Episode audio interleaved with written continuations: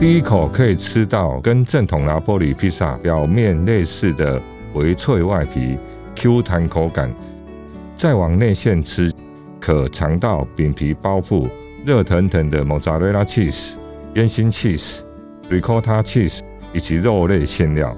饼皮的面团必须在前一天制作，低温发酵至少十八小时，才能让面皮在加热后维持表皮酥脆。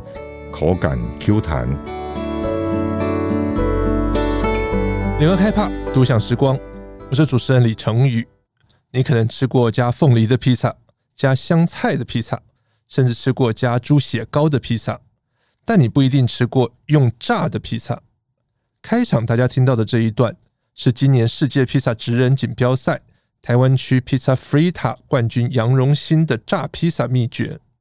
今天节目很高兴邀请到 Banco 窑烤披萨主厨杨荣兴 Sam，以及餐厅负责行销的吴新芳 Kana 来跟我们聊炸披萨以及其他意大利的饮食特色。承宇好，各位听众大家好，我是 Banco 窑烤披萨自制生面的主厨杨荣兴。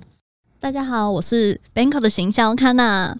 可不可以先请 Sam 冠军来介绍一下这个世界披萨职人锦标赛？Caputo 杯，这个是个什么样的比赛？呃，其实这个是，其实 Caputo 杯在台湾啊，就是呃，也是最近这几年啊，才开始呃进行的那个 APN 的拿波里职人协会的比赛跟认证。嗯，那目前今年是第六届，因为疫情的关系，所以说呃停办了那个三年。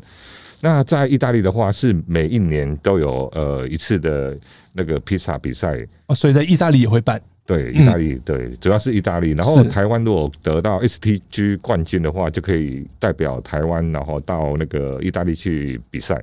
哦，所以意大利那边算是一个总决赛，然后台湾区这边就是等于说是分区赛。对，没错。嗯嗯嗯。那其实这个协会啊，哈，他们就是在推广意大利的那个拿坡里披萨，然后呃，他们的官方认证很严格啊，就像呃面团的重量啊，面团不能加油脂啊，然后只有烤的时候可以淋橄榄油，烤披萨必须要用木材来窑烤，然后窑烤的温度要在四百到四百八十度，甚至呃烤的时间呢只能六十到九十秒。像原料啊、造型啊，其实都有详细的规定，必须要符合这些规定才可以，就是申请做那个披萨职人的那个认证。意大利拿坡里的披萨不只是我们已经知道它不能加凤梨，它的其他规定还有这么多。对，没错没错，加凤梨就可能马上比赛就是零分，加凤梨直接零分。很好奇啊，那我们刚刚说到这个有 STG 这样的一个项目，跟像你今年拿到冠军的这个披萨 Frita 的项目，Banco 之前已经在 STG 拿过冠军了嘛？今年你又在这个披萨 Fritta 的项目拿冠军，想问一下，它比赛可以分成哪几个项目？呃，应该是说哈，呃，这个比赛啊，它除了 STG 比赛之外，还有那个创意比赛，还有披萨弗利塔。嗯，那其实呃，像今年啊，四月份在台湾做那个比赛的时候啊，是第六届嘛，刚才有讲过嘛。嗯、那我们这次也派了大约是呃十个人去参加。那今年呢、啊，哦、是总共有五十三位去参加认证。嗯、那看到最后的结果是三十七个人通过，哦，那还有人不通过的？哦，有有有，是加了凤梨吗？呃，应该不是，因为他就是刚才讲的那些呃那些规定以外啊，就手法各方面啊，他们会去判断。刚才讲到那个披萨弗利塔，其实这个这个东西啊，我在台湾其实是。认识的人其实我我说真的是过，它是什么？对，很多人都不知道。嗯，那其实它是在二战时期啊，哈，就是因为很多的那个窑炉啊，都是被战火所破坏嘛，所以说他们那时候就发展出一个用一样是用传统的那个面团，然后去做炸的披萨。就真的放在油锅里面炸，放油锅里面去炸。窑已经被这个可能战火摧残掉了，对对对对，没有办法好好用窑去烤，没错，就直接炸。对，所以它是什么味道啊？办公里面啊，有一个很类似的，嗯嗯。哦的东西，但是虽然不是用炸的，但是它是用烤的，是，对，它就是一个类似像饺子形状的一个大披萨。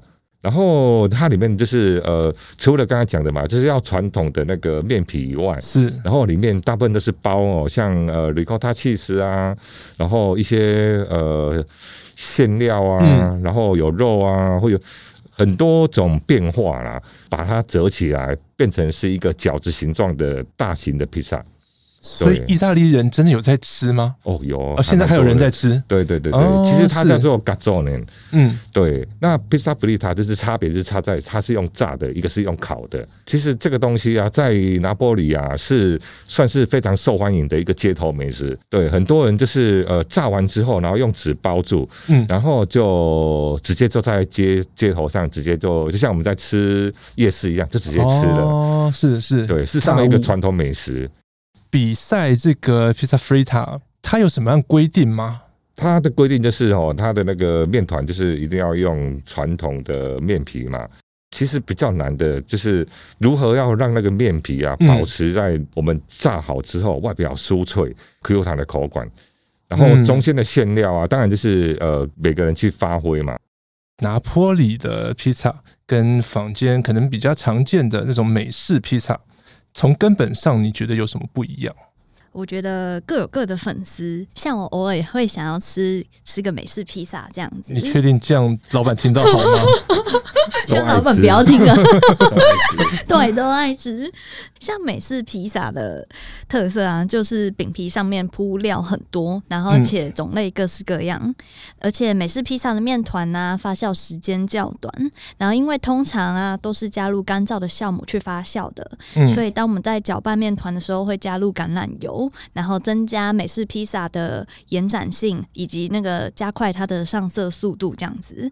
那外层吃起来的话就比较酥，那内层的话就会像面包这样。窑烤披萨的话呢，顾名思义就是用窑炉窑烤的披萨。嗯嗯、那我们的窑炉呢，在那个 Banco 窑烤披萨自制生面巴德店啊，就是使用海运进口的手工窑炉，然后去烤的披萨。窑炉高温可以到四百五到四百八十度。而且是柴烧窑炉。我们会放入龙眼木和荔枝木，然后进去一起和披萨柴烧，然后所以我们的披萨啊也会有淡淡的柴香出来。那和美式披萨比较不一样的是呢，南意的拿玻里披萨啊是以饼皮为主要角色的，就是注重饼皮的发酵和饼皮的口感。嗯，那外皮的话会呈现虎斑纹的样子，吃起来有嚼劲。嗯、那里面的饼皮会比较薄，然后比较湿软，饱含水分。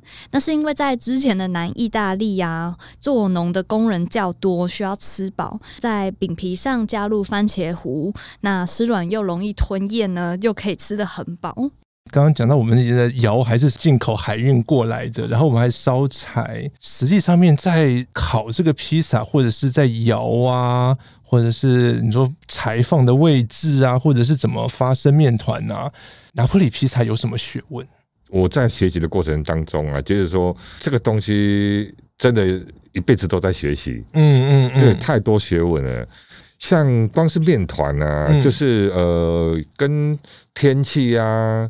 然后温度啊、湿度啊、发酵时间啊，都有很大的关系。那像今天录音当天的天气很热，那这个时候你们会怎么做？呃，像天气很热的话，哦，假设说，呃，我们会让酵母就是少放一点点。嗯、呃，天气热要少放酵母。对对对对，不然天气热的话，它发酵太快啊，我们要制作的时候啊，就会过发。是对，那就会造成就是后面要烤的时候。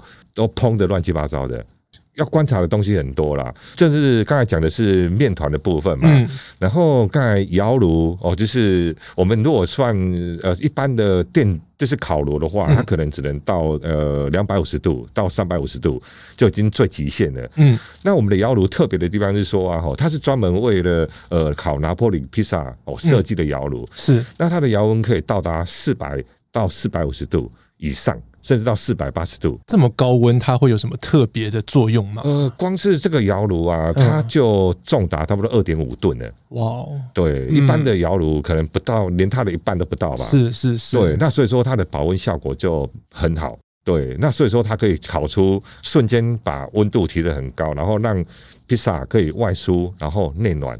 的口感，嗯嗯嗯、这是高温造成的，是是。可口的效果。对对对，然后啊，像我们是烧木材嘛，嗯、那刚才看到有提到说，呃，龙眼木跟荔枝木嘛，是。为什么很多人就是呃，可能不会可能想说，那一般的树树木啊，树枝就可以用了啊，为什么一定要龙眼跟荔枝？嗯，对，其实啊。如果一般的树木哈，其实如果你稍微砍一下一般的树木，你会发现说它那个枝叶流出来是白白的嘛，然后啊，它会呈现比较酸性，就是你在烧的时候，其实它是有异味、有酸味的。嗯，对。那龙眼木跟荔枝木啊，哦，甚至人家说什么呃，其他的像是哦什么核桃木，嗯嗯，对。但台湾真是龙眼跟荔枝比较多啦，是它的纤维是就是比较适合柴烧。嗯，对，它不会有太大的那种酸酸味跑出来。哦、对，所以说很多那种呃，像要烤披萨都会强调说，哎、嗯，我们这是用龙眼木跟荔枝木。是，所以连这个烧的柴火的选择都要特别的选。对对对，没错没错。嗯、然后呃，其实如果要讲到木头，其实它有很深的学问啊，就是荔枝木哦。跟那个龙眼木，它的那个密度是不一样的。哦，什么东西适合呃瞬间把火就是明火，让它产生比较多的明火，或者是它烧成就它比较适合这样密度比较高的，像它就适合就是做成木炭。嗯，对，可以铺在窑那个窑床上面，让温度可以一直保持着。其实这都有都有秘诀的。对，连烧什么木头，然后你怎么样先烧成木炭，然后再让它保温。整个窑炉里面，主厨也要学这些东西。是是是，甚至我们呃木材还有分粗细，嗯，什么时候该放粗的，什么时候该放细的，对，什么时候该放粗的。像我们如果有披萨进去的话，瞬间要让它有明火嘛，那我们就会放细的。哦，对。然后如果说我们的底板温度啊已经很高了，嗯嗯，那我们如果放粗木下去，就是有保温的效果嘛，它温度就会太高，披萨的底部就容易焦黑。所以说，我们就放细木，让上面的温度可以直接赶快上色。嗯嗯嗯，对，就是一些小诀窍。所以，这个里面学问真的很多。没错没错，然后还有馅料的部分，当然就是刚才讲的嘛，就是说。你就不要去放凤梨嘛，那香菜可以接受吗？通常 其实啊，意大利人他们对他们的传统啊非常的尊重，是是，对，所以说呃，再怎么卖最好的，就都是一些比较传统的披萨哦，玛格丽特哦或者玛丽娜娜，对，那你要加一些奇奇怪怪的馅料，对他们来讲就是像新式的披萨，不是叫传统披萨这样子。帮我们介绍一下，就是刚刚讲到一些比较经典，或者是意大利他们比较传统在吃的披萨的种类吗？经典的拿破里披萨的话呢，那我们可以先提到它的起源，嗯，就是一开始啊，披萨只是一个面团，然后没有加上任何食材就开始烘烤了，然后是之前人们用来充饥的食物。这样，那在十六世纪的时候啊，西班西班牙人引进那个番茄，然后到意大利。栽种这样子，然后一开始呢是园艺的欣赏，但是到了某一天，拿坡里的人然后来把它当成披萨的食材，因此呢，披萨的那个祖先就这样出现了。对当时的人来讲，这样子的一个披萨啊，是吃得饱又买得起的食物。然后成为了披萨的那个，成为了拿坡里区的那个平民美食。如果要提到就是经典的披萨的话呢，第一种呢就是我们的玛格丽特披萨。这个披萨是因为玛格丽特的王后的拜访，然后成为了而成为了最具代表性的拿坡里披萨。它的话呢会加上酸甜的番茄酱或番茄糊，然后再加上莫扎瑞拉起司和罗勒叶，就像是意大利国旗。然后就是越简单的披萨，就越可以吃得到它饼皮的香气。第二个呢，就是我们的玛丽娜拉披萨了，那就是传说中的水手披萨。然后我们会加上去皮的番茄，还有蒜片、奥勒冈香草，还有罗勒叶，再淋上橄榄油，吃起来咸香。然后也因为配料简单，然后就可以衬托饼皮的风味。最后一个罗马烤猪披萨了，那我们会加上南意的五金叶。再放上我们的罗马烤猪和莫扎瑞拉起司，这是一个在罗马很传统的道地美食。然后它的做法很繁琐，也很费时。在店里制作的时候，会把它的骨头先取下，那我们取下骨头之后呢，就用绳子将那个烤猪肉绑起来，然后来烘烤这样。但如果绑得不好的话呢，可能那个肉会散开，所以是一种很高难度的意大利传统料理。很多很经典的饮食，然后很经典的披萨，经典但是简单，反而能够吃到刚刚提到的一些饼皮的风味啊，或质地啊等等。所以我们要怎么样去欣赏一块一片拿坡里披萨？它有什么样的标准吗？拿坡里传统的披萨的话，哦，其实它就是面团重量啊，需要在一百八十克到嗯两百五十克之间，这样可以做多大的披萨？呃，大约差不多二十八到三十公分。嗯，对。是。然后啊，因为它不能含油脂嘛，它在打面团的时候不能含油脂嘛，嗯、然后只有烤前可以淋橄榄油。嗯另外就是说，它开皮的手法啊，吼，必须要用手工开皮哦，它不能像有些是用擀面棍，是对，那这样子就不行了。所以我们常看到那个意大利披萨职人在那边转啊、甩啊、甩甩甩皮，也是一个其中一种技巧。是是是，对对对对哦，不能用擀面杖，对，不能不用擀面棍。像烤完之后啊，吼，中间啊，大概差不多零点四 mm。对，那外层的部分呢？吼，是一到两公分。其实这个都有一个规定啊。是对啊。然后烤出来的颜色啊，然后就是必须要用窑烤嘛，嗯，跟柴烧啊。然后呃，烤出来的颜色跟虎斑的呈现，这个就是一个判断呃正统的拿破里披萨的一些关键要素，还有它的底部。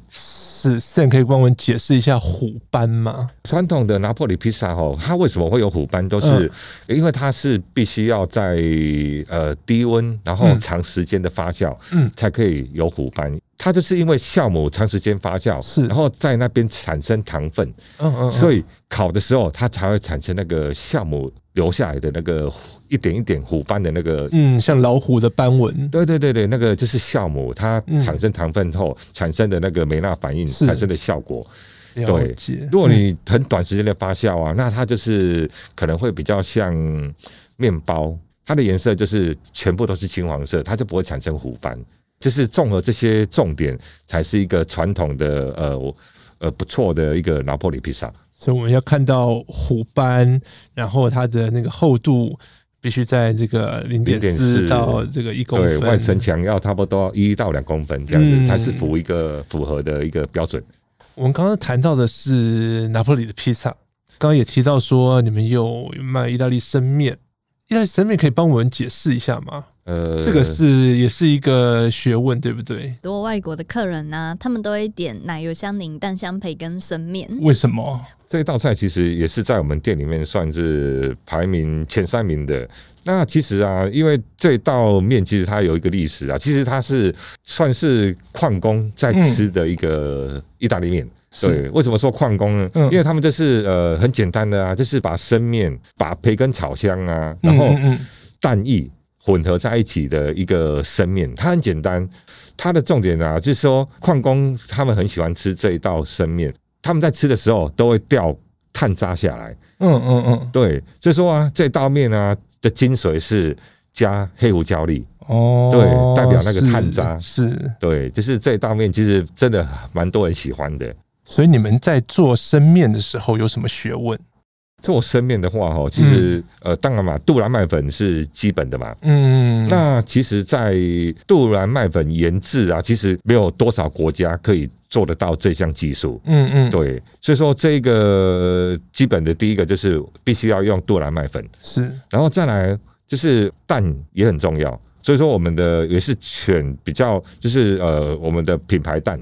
对，不是用一般的呃市售蛋这样子，然后呃很简单嘛，它是蛋、面粉、盐跟水下去做混合。是，那比较特别的是说，我们在店里面制作啊，然后呃我们的机器啊，就是它可以用呃真空的方式。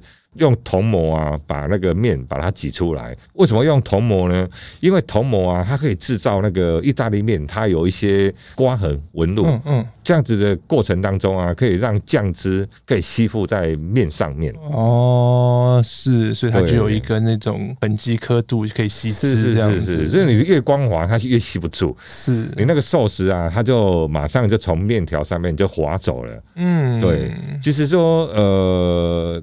它有很多要注意的东西啦，除了食材要好嘛，嗯，然后还有呃铜模嘛，是对，然后好吃的寿司必须要能够扒在面上，嗯，是，就是符合这几样要点的话，应该做出来的意大利面都是算好吃的意大利面。嗯，所以这样子所做的意大利面，它的特色口感会是什么？费工，然后它的保持期限短。不像市售的，它可能就是可以放个半年啊、一年啊都不会坏。但是生面的话，像我们在店里面做啊，嗯、我们只有五天的保存期限。哦，对，所以说我们都要维持它新鲜度，然后在最好的状况下，然后去吃它这样子。那口感呢？口感的话，就是它不像干燥面，就是有一层就是比较脆的外皮，然后吃起来就是有面心、有弹性，就是生面的口感。就是生面，它有生面的特色啦，是对。然后干燥面其实它有干燥面的特色。其实现在台湾啊，也慢慢在流行生面了。除了刚刚提到的披萨啊，然后生面之外，你们也会做一些其他有趣的东西哦。因为我知道前一阵子日剧《First Love》初恋又开始红了嘛。那个时候我知道 Napolitan 这个东西很流行。日本的意大利面，但是意大利人有在吃它吗？我那时候突然看到的时候，也是觉得哇，对哦，这个拿破里意大利面啊，这个东西啊，其实哦，它是在二战的时候啊，嗯，是呃日本横滨的那边一个厨师，洋食厨师，嗯，对，然后他用拿破里意大利面，然后去改良而成的，也是一个日式的意大利面。